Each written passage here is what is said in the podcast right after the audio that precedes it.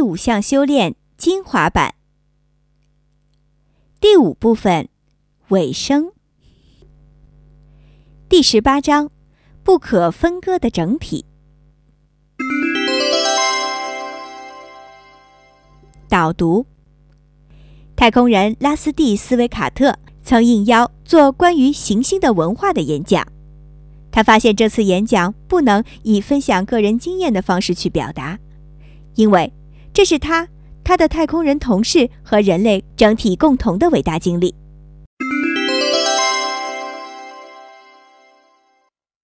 接着，在太空中漂浮，拉迪斯有了独特的视角，能够发现系统思考的一些基本原理。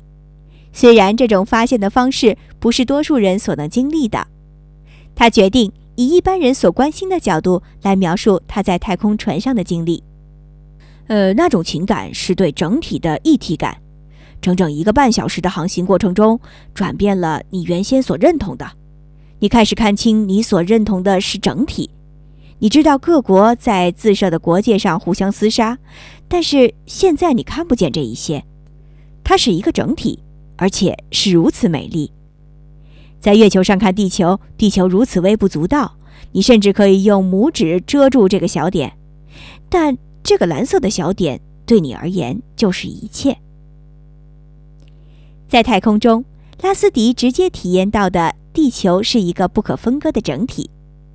大自然，包括我们在内，不是由整体之中的各个部分所组成的，它是由整体中的整体所构成的。所有界限都是人为制造的，然后甘愿困于这些界限。